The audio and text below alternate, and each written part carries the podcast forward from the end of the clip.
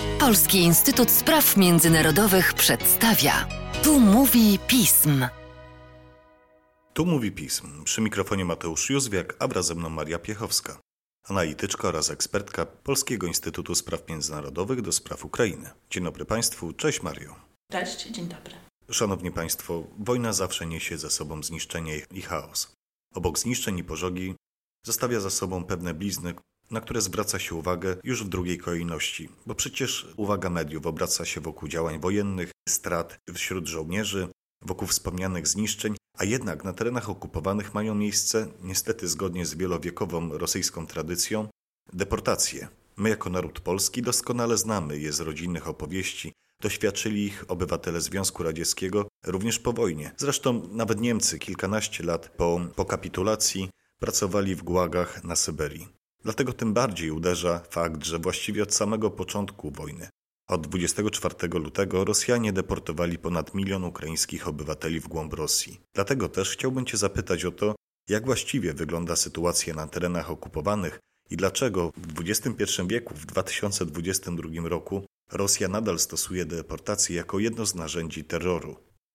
Polityka Rosji, jeżeli chodzi o deportację, to jest właśnie, tak jak e, Mateusz powiedziałeś, nie jest nic nowego no sami na własnej skórze doznaliśmy tego jako Polacy, kiedy na być może nawet 800 tysięcy albo więcej Polaków zostało przesiedlonych na Syberię i do Kazachstanu.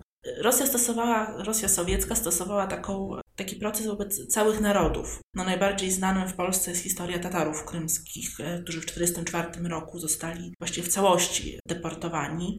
Nie tak dużo z nich wróciło, a teraz znowu muszą e, opuszczać e, swój dom e, Krym. O tym już e, kilkukrotnie tutaj rozmawialiśmy na ten temat. Teraz na Ukrainie ma troszeczkę inny charakter.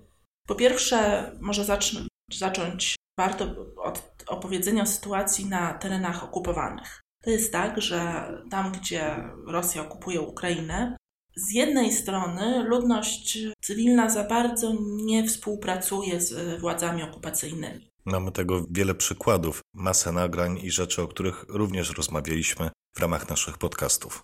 Dokładnie. I jakby to wywołuje pewną reakcję Rosji. Tą reakcją jest, krótko mówiąc, terror, ale też pewna polityka względem ludności cywilnej, która na przykład nie, po, nie pozwala na wyjazdy w kierunku terenów kontrolowanych przez Ukrainę.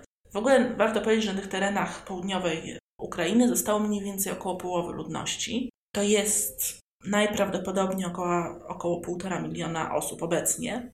I te, te osoby, które wcześniej wyjechały, no to wyjeżdżały albo na samym początku lutego, albo w jakiś sposób przedostawały się na tereny kontrolowane przez Ukrainę. Natomiast teraz sytuacja jest taka, że Rosja nie bardzo, władze okupacyjne nie bardzo pozwalają na opuszczanie. A jeżeli już pozwalają na opuszczanie tych terenów, to po, pozwalają na opuszczanie w kierunku Rosji albo w kierunku okupowanego Krymu. Tylko to nie jest takie proste, żeby po prostu wziąć i opuścić e, ten teren. Przede wszystkim taka osoba, która chcia, chce to zrobić, musi przejść proces filtracji. Na czym to polega? Krótko mówiąc, te osoby muszą przejść taki proces totalnej kontroli swojego życia przez władze okupacyjne, kiedy sprawdzane są ich historia, dokumenty, e, sprawdzane są ich tatuaże, Chodzi o to, że te władze okupacyjne starają się wyłuskać osoby współpracujące czy z e, armią ukraińską, czy z władzami administracyjnymi ukraińskimi i te osoby, które krótko mówiąc nie przejdą takiego procesu filtracji, dalej są kierowane do obozów, do aresztów, często są torturowane, a osoby, które przechodzą pozytywnie ten proces, mogą dalej kierować się w stronę Rosji. Tylko to też nie jest zawsze tak, że one są one po prostu im się pozwala przejechać. Bardzo często są to, te osoby są deportowane w ogóle w głąb Rosji, często nawet e, na daleki wschód rosyjski, na Syberię. E, czyli właśnie tu już to są te praktyki, które znamy z historii. Te osoby są w bardzo trudnej sytuacji, ponieważ bardzo często nie mają ukraińskich dokumentów. Jak nie mają ukraińskich dokumentów, Rosja stara się nakłonić ich do przyjęcia obywatelstwa albo wydać jakieś im dokumenty rosyjskie. Z tymi dokumentami e, ci ludzie właściwie często nie mogą opuścić potem tych terenów zesłania. Wszystko oczywiście zależy od jednostki i sytuacji. Często są to ludzie bardzo już zmęczeni, e, tak na, w jakiś sposób e, załamani są tą sytuacją, więc po prostu pozwalają na wyjazd. Część osób stara się mimo tego opuścić Rosję i im się to częściowo udaje. Przez Gruzję na przykład, przez, e, też przez państwa bałtyckie. Wszystko zależy od sytuacji właśnie z dokumentami. Właściwie o jak dużej skali można mówić.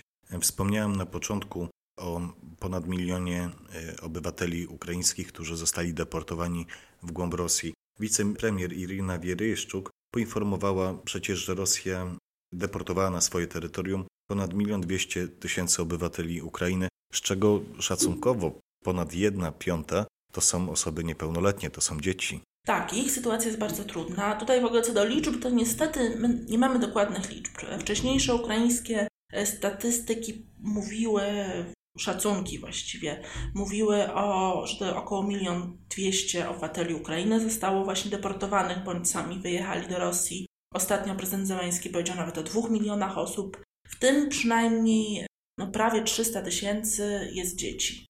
Tak naprawdę wszystko zależy znowu od ich sytuacji. Jeżeli są z rodzicami, mają dokumenty, no to nie jest tak źle. Natomiast problemy zaczynają się, kiedy dzieci nie mają dokumentów. To niesie ze sobą ryzyko rusyfikacji. I to dokładnie się dzieje. E, wiemy o przypadkach, kiedy Rosja próbowała odebrać na przykład dzieci e, rodzicom pod pretekstem braku dokumentów. Wiemy o przypadkach, w których Rosja tak de facto porywała dzieci e, z domów dziecka, które po prostu nie mają swoich opiekunów. I zresztą dla nich specjalnie Putin podpisał nowy dekret, właśnie miał na celu ułatwienia adopcji i przyznania obywatelstwa tym e, takim dzieciom. Rosja porywa, krótko mówiąc, ukraińskie dzieci, żeby je sobie potem wychować e, i tak naprawdę być może kiedyś w przyszłości wyko znowu wykorzystać. Przerażające jest to, co mówisz. Chciałbym Cię jeszcze zapytać o to, czy w ogóle rodziny osób deportowanych wiedzą, co się z nimi dzieje? Czy istnieją jakiekolwiek kanały komunikacji możliwość podjęcia rozmów, czy też zasięgnięcia informacji bezpośrednio z Rosji o tym, gdzie oni są i co się z nimi dzieje. Komunikacja jest na pewno utrudniona, natomiast e, no, telefony nadal funkcjonują. No, internet w Rosji jest mocno cenzurowany w tym momencie i trzeba mieć trochę minimalne umiejętności, żeby na przykład skorzystać e, z różnych mediów społecznościowych. Oczywiście jak ktoś chce, to się skontaktuje. Natomiast na pewno to jest często utrudnione, zwłaszcza, że Często te osoby są pozbawione swoich e, telefonów komórkowych, wykasowały kontakty ze względów bezpieczeństwa. Ale też trzeba powiedzieć, że tam na miejscu w Rosji działa trochę organizacji pozarządowych, wolontariuszy.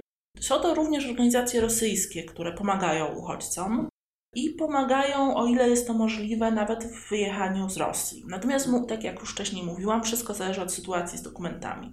Jeżeli taka, tak, taka osoba pochodząca z Ukrainy po prostu straciła wszystkie dokumenty, to pamiętajmy, że w tym momencie na terenie Rosji nie, nie funkcjonują przedstawicielstwa Ukrainy, więc oni nie są w stanie odzyskać e, tych ukraińskie dokumenty. Muszą na przykład przyjechać do Gruzji, co jest możliwe. I tam e, no w jakiś sposób, bo jeszcze muszą mieć też dokument wjazdu. Natomiast tam mogą e, znowu odzyskać e, ukraińskie dokumenty. Wydaje się, że na tę chwilę nie jesteśmy w stanie zamknąć kwestii związanych z deportacją i zapewne już po wojnie, kiedy będziemy mieli pełne materiały, będziemy mogli podsumować to, jak faktycznie przebiegała deportacja i próby rusyfikacji ukraińskiego społeczeństwa. Zanim jednak to nastąpi, mam nadzieję, że razem z naszą gościnią będziemy mieli okazję jeszcze wielokrotnie porozmawiać o sytuacji zarówno na terenach okupowanych, jak i e, o tym, co się dzieje bezpośrednio na Ukrainie. Mario, dziękuję Ci za dzisiejszy podcast. Państwa zaś zachęcam do śledzenia naszej strony internetowej, czytania najnowszych biuletynów i komentarzy. I do przeczytania mojego najnowszego biuletynu właśnie na temat e, sytuacji ukraińskiego społeczeństwa w czasie wojny. Ja również bardzo serdecznie polecam ten dokument. Jestem przekonany, że ten podcast będzie stanowić pewną zachętę, a może uzupełnienie do jego treści. Szanowni Państwo, pozostaje mi podziękować za uwagę i zachęcić do słuchania kolejnych odcinków naszej serii.